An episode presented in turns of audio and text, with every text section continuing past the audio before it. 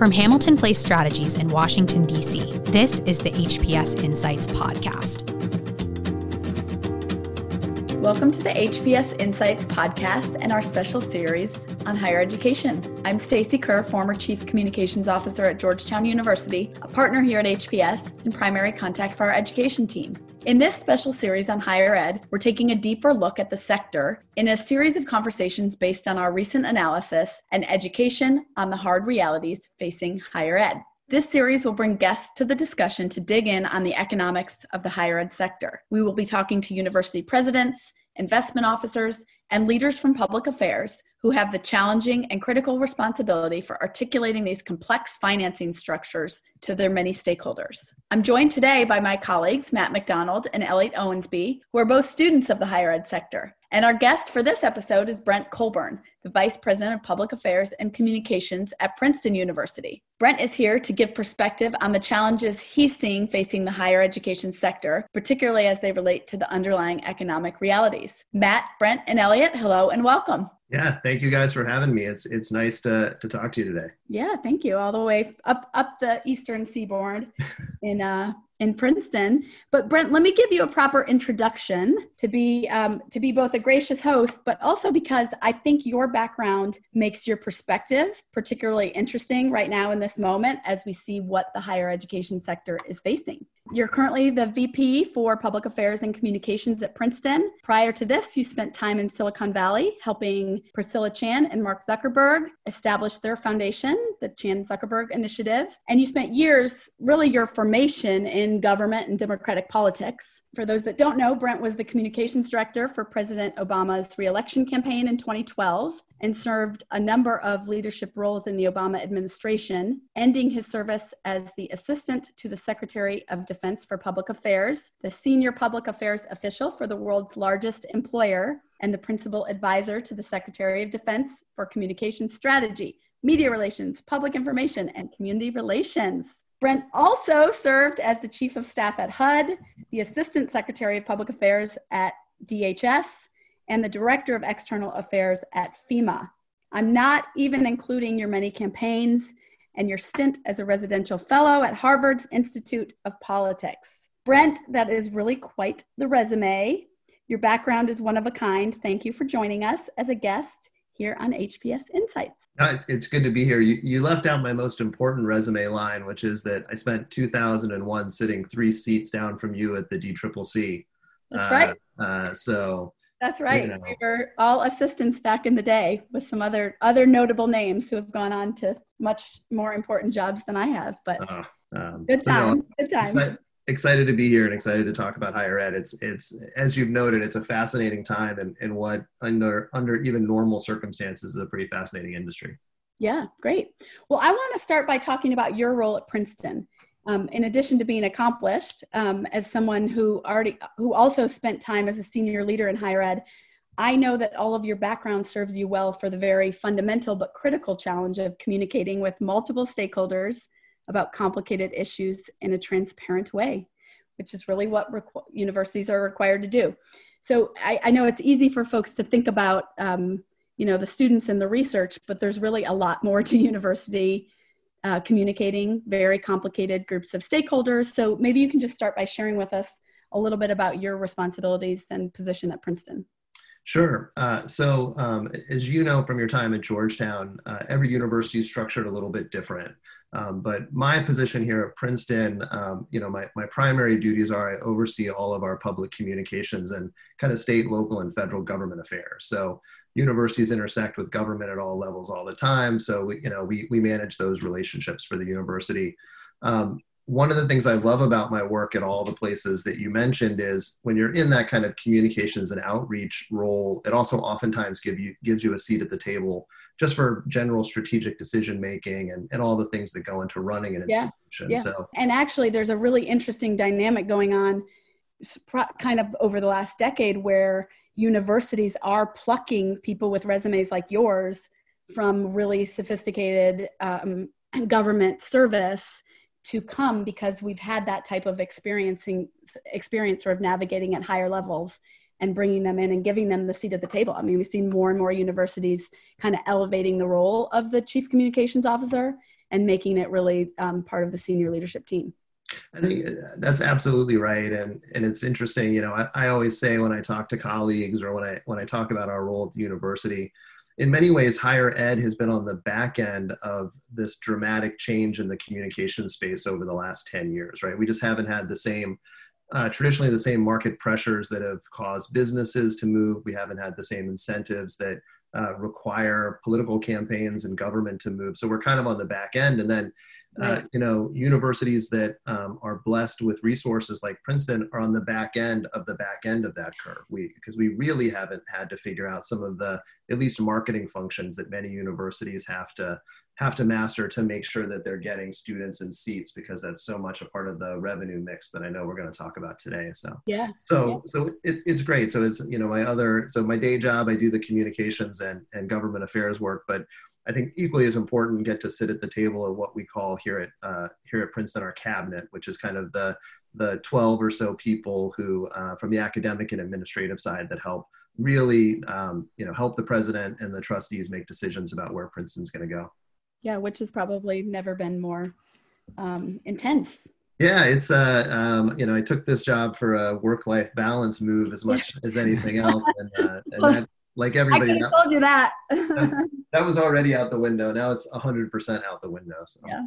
Well, it's hard to even tell the difference between uh, work and life these days. Never mind the balance. yeah, that's right. right. In, in every way possible, right? It used to be that's because we could never leave the office, and now it's because we can never leave the house. So. well, there's an there's an old joke in higher ed that the politics are so high because the stakes are so low, which right. I never never felt was true during my time at Georgetown and, and absolutely should be taken out of everybody's lexicon now as it relates to higher education. That's right. So we're going to talk more broadly than just Princeton today um, about university finances and the higher ed sector. Um, Moody's has just put out a new report with an interesting projection that there will be a 2 to 4% increase in enrollments in the fall. That university enrollments actually increase when unemployment increases as students look to broaden their skill sets. Um, and I think with all of the, you know, talk about students deferring and what's going to happen in the fall, that might be a little counterintuitive. And, um, you know, Moody's projects that even if enrollment increases, net tuition, which we talk about net, net price, net tuition, revenue and other um, student revenue for the, for the coming fiscal year in 2021 will likely decline between 5 and 13 percent. And that market share will likely shift to favor lower priced higher ed options like community colleges. So, uh, uh, Matt, I actually wanted to get your take. Were you surprised by that? No. no. Um, I, I mean, this is this is kind of what we saw in the last cycle too. Is that people pulled forward additional education, or you know, listen, like if you lose your job and everybody's telling you to retrain, there's ways to think about that stuff. The tuition side of it is interest i mean the tuition i the one dimension of it that does surprise me is the is the size of the tuition decrease on that. I don't i mean on some level i don't know how how universities are dealing with the resource question against that tuition decline. I mean like you look at some point people have to pay money to pay the professors to teach the class right? And so the, that's just that's part of and the room and board yeah all of them yeah that's part of how that stuff works. So um I mean, it seems like a real challenge. I think one thing that um, one thing that's interesting to watch on that score and what we saw from kind of the last time around that we did this is that um, there will be there will be problems in the aftermath of that dynamic. Is that you you fundamentally are talking about some portion of people who see it as an opportunity to take the time to go seek higher education there are some people who do not have a choice, and this is kind of what they're able to do in the moment. And, you know, one thing about student aid is that people are guaranteed federal loans.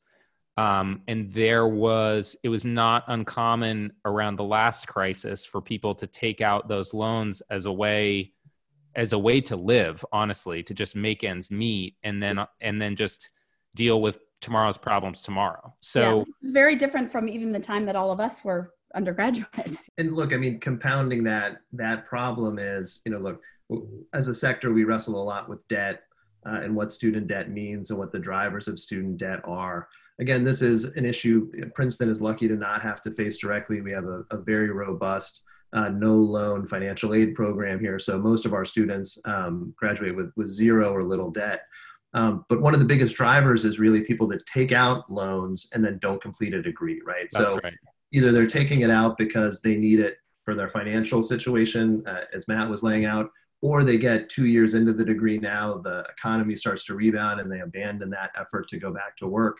It's when you have the yoke of debt without the credential and the training that comes from a four-year even a two-year degree that you, you can really find yourself in some in some dire straits financially. And just to just to add to that, one of um, one of the real quirks of higher education and financing and stuff that people have a hard time wrapping their mind around is that defaults on student debt are way more likely for very low dollar loans than they are for high dollar loans. Absolutely. Someone who has a hundred, two hundred thousand dollars in debt is a doctor or a lawyer, and while it's a huge amount of debt, the income that they generate as a result of those degrees can pay that debt loan.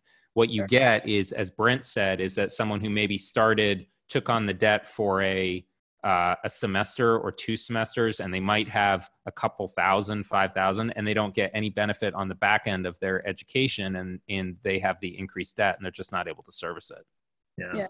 I, I also think it's interesting you know if if you know a lay person and again i was this person three years ago. I mean it's been very interesting to, to kind of get to know the higher education sector from the inside but you know if a lay person heard that enrollments were going to be up they would think well financially universities will be will be in a good space right? Because the analogy i think people draw in their minds is that it's almost like a, a, restaurant right? It's like the more more more tables you can cover right the more you're going to be able to to drive your revenues. And because of the the strange way that we fund higher education in this country that's not necessarily true right? So um, you know the first lesson i think you learn in higher ed and, and you know stacy i remember you saying things like this when you started at georgetown is that higher ed is unique and then every school within higher ed is also unique right? So it's hard to take really broad assumptions about the, the sector. But one thing that is similar about them is they all fund their teaching and research uh, missions through this kind of bundle of revenue streams right? And so it, it's not just tuition it's not just room and board.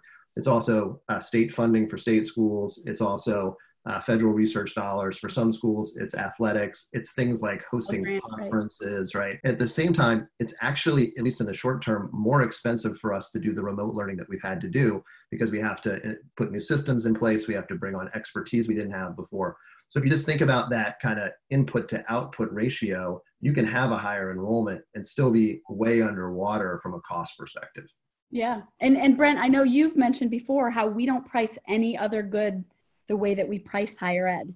You wanna- yeah, it's it's it's a totally strange strange uh, thing. So um, you know, we like every school have a, a, sticker price, if you will, right? So if you pay room and board and uh, um, full tuition, and it's it's you know over sixty thousand dollars a year, which is a is a is a huge commitment from a financial perspective. We also have over sixty percent of our students on some sort of financial aid. Um, you know, again, um, exclusively no loan financial aid, right? So, you know, if you take 60% of our 5,000 students, that means we, we have over 3,000 individual pricings going on at the exact same time, right? So we have everybody, and we do, we go through in a very bespoke way and look at every single student and say, okay, in our calculations, here's what the school's going to cover, and here's what we're going to ask for from you and your family. Um, and that's everything from people that pay every dollar that you read when you look up on the website what our tuition and fee package is to a number of students that pay nothing. And if anything, we're, we're expending resources to try to get them uh, to, to be able to come here and participate at Princeton University. So, you know, it's hard to imagine if you're a car salesman, for instance, having that type of a pricing structure, right? Here's, here's what it says we, we, we charge you. Here's what you individual is charged and here's the average of what we charge which is somewhere in the middle there right then we're also we're not charging full cost so um, you know we're very lucky to be an endowment driven university. Um, the majority of the costs at this university don't come from things like tuition. So you know we estimate kind of back of the envelope math that um, even people paying full tuition only about that only covers about half the cost of having that student on campus for a year right? The rest of it comes out of other funding sources in our case mostly out of our endowment Yeah. So you know, we we addressed um, in our paper that the um, that piece about endowments, and I want to talk a little bit about that and sort of the general misperceptions um, around how these funds can be used.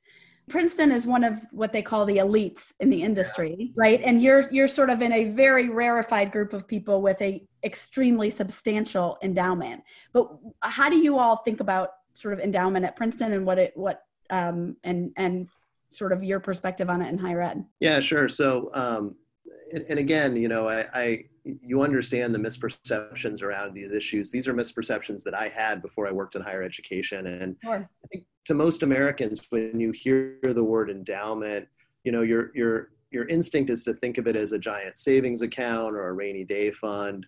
You know, basically that an institution has been piling up resources, and and that's not what uh, an endowment is. At least for the institutions like Princeton that have these kind of legacy endowments that we've been building up. In our case, for centuries. I mean, there there are dollars in our endowment that you can trace back to the Revolutionary War period, where where money was given to the university expressly for the purpose of teaching and research mission. And and and uh, to take a half step back, you know, I think it's all also important to remind people the goal of a place like Princeton. We're not trying to turn a profit, right? What we're trying to do is provide a high quality education to our students support the research that is done here, but then be able to do that in perpetuity. So it's not like we just want to be able to do it this year. We want to be able to know we can do it in 20 years and 40 years, in our case, in 100 years.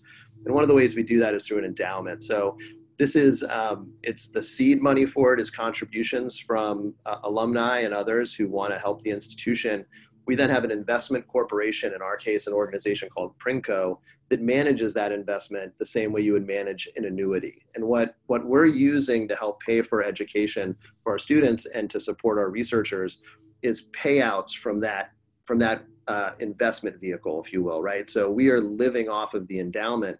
We have to manage the endowment in a way that we know we can uh, use that those funds this year, use those funds next year, use those funds the year after you know we calculate that if if we stopped using it as a if we sold all of our assets and turned them to cash tomorrow and just paid down out of the endowment out of the current rate that we depend on it for operations we would burn through our billions and billions of dollars in 20 years so we're wow. using over 1.5 billion dollars a year to help support operations on campus so so we have to have that you know if, if you think about your own personal investments and you think about um, you know how you sell those off to get cash when you need something, how you live off um, you know returns from those investments. The broader base you have, the more you can use in an annuitized way to help pay for your lifestyle. And and look, that's what we're fortunate enough to do here.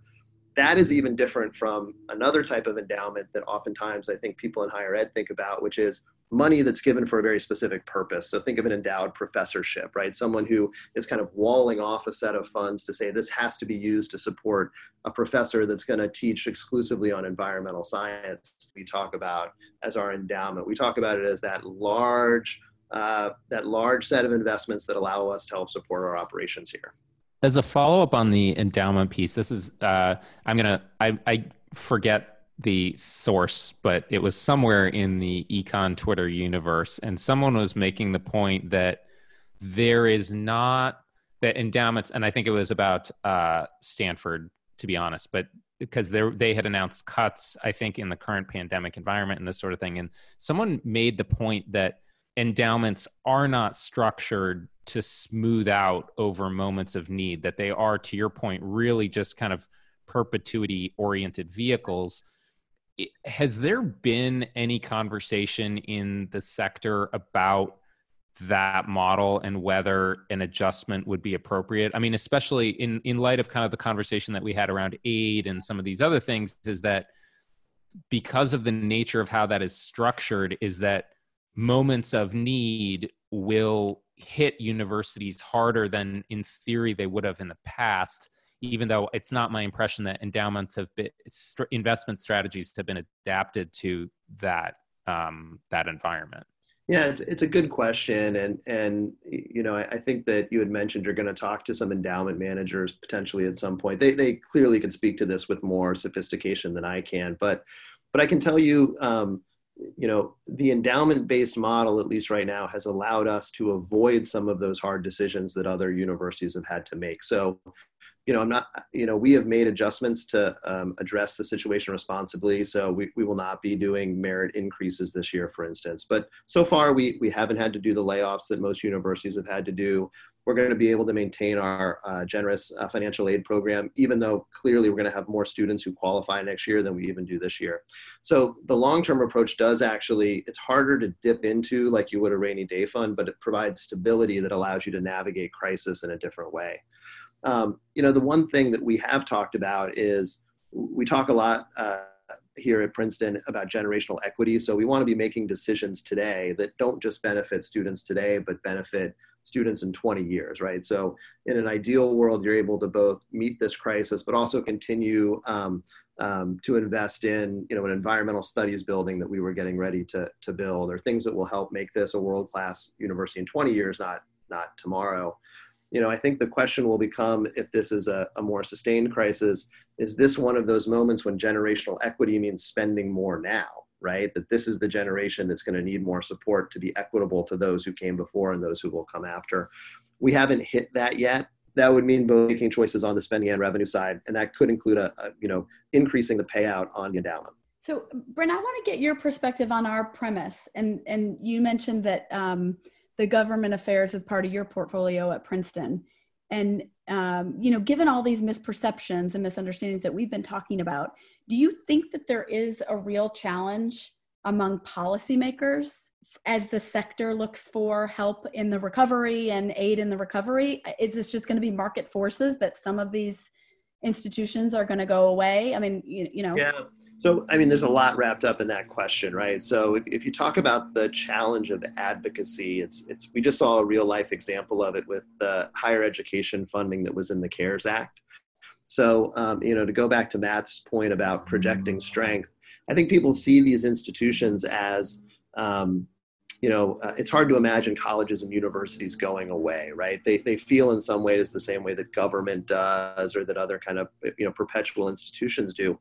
And the reason that's problematic is um, lawmakers tend to shortchange institutional support and put a premium on student support. So a lot of the money that was available to colleges and universities out of the CARES Act was um, earmarked to be used specifically for students, right? Now that's not a bad thing, but if you can't keep the lights on, it doesn't matter if you're able to support an individual yeah. student. Right? Yeah, and I mean, I know I was talking to, you know, university presidents and some folks in the industry, and there was so much confusion for so long about what they could use it for, and then frustration. That's right. And then, um, so I think there's that piece. That's a huge advocacy piece, right? So how do you get people to want to support the institution itself? Um, and and look, I mean, we're very lucky here because we're not a state institution, but state institutions have taken an enormous hit in terms of direct support from state governments. Again, to the kind of bricks and mortar, keep the lights on uh, activities that make a university uh, available to people, right? So, yeah. and it's harder and harder to advocate for those things. I also think, look, we're, we're as a sector caught up in this moment where, um, like everybody, everything is political, even if it shouldn't be. And, and, you know, so investing in higher education has its own political signaling, just like everything else does. And, and I think that's hurt us, right? We've moved, if you look at various public opinion polls, um, you know, I want my, my son or daughter to go to a four-year college is, is decreasing for the first time, you know, in, in anyone's memory it's not plummeting, but the curve's going in the wrong direction. And then if you break that down further, that tends to be more the opinion on the right. And, and that's, we see that as problematic. And also, so we're, we're fighting those battles uh, in terms of trying to get, um, you know, support from government and support from others um, as we, as we kind of not just navigate this crisis. I mean, it's, it's something I think, you know, we've all talked about before, but every single thing you're seeing in higher education right now existed on February 1st, just like it does as we head toward July 1st of 2020. Yeah yeah. Um, you know, it, it may have brought some things into sharper relief and it may have accelerated some things, but these underlying issues have been here and, and, um, and need to be solved. Absolutely. I would, I would add on that, Brent. I think, you know, part of our view, and there's some well established research around universities and colleges as huge economic drivers and you know we've discussed the kind of dual role both in educating students and you know certainly in the case of princeton schools producing world class research. And I think when we think about, you know, how to best advocate and how to tell that story, it has to be framed as, you know, benefits to, yes, to, of course, to students, but the broader societal and economic benefits, you know, if God forbid some of these schools go away, the, that ripple effect in terms of local employment and local tax revenues is substantial. And I think, in our view, you know, as we look to craft the kind of data driven pieces, has to be a big role in telling your story and making the case for the value of higher education and the value of some of these institutions specifically. And the need for more higher ed, right? Right, that's right. I think that's right, and it's and it's hyper local, right? So you know we're we're working in close partnership with the town of Princeton. On the positive side, the fact that we haven't had to make layoffs has has been a huge stabilizing force in this community because you know people are still getting money in their pockets. Uh, a lot of our employees are taxpayers here in Princeton, but you know these there, there's the there's the large scale things we like to talk about like the companies that are spun off from the research that's created at these universities the the businesses that are established the the workforce. But small things like you know we have a local coffee shop here that we depend on almost exclusively for meetings and for um, conferences to provide coffee. It's an enormous hit to them right now that we may not have students back on campus in the fall and that even if we have students we won't be able to have large scale gatherings. So you know we really are anchor institutions in a lot of these communities. Right.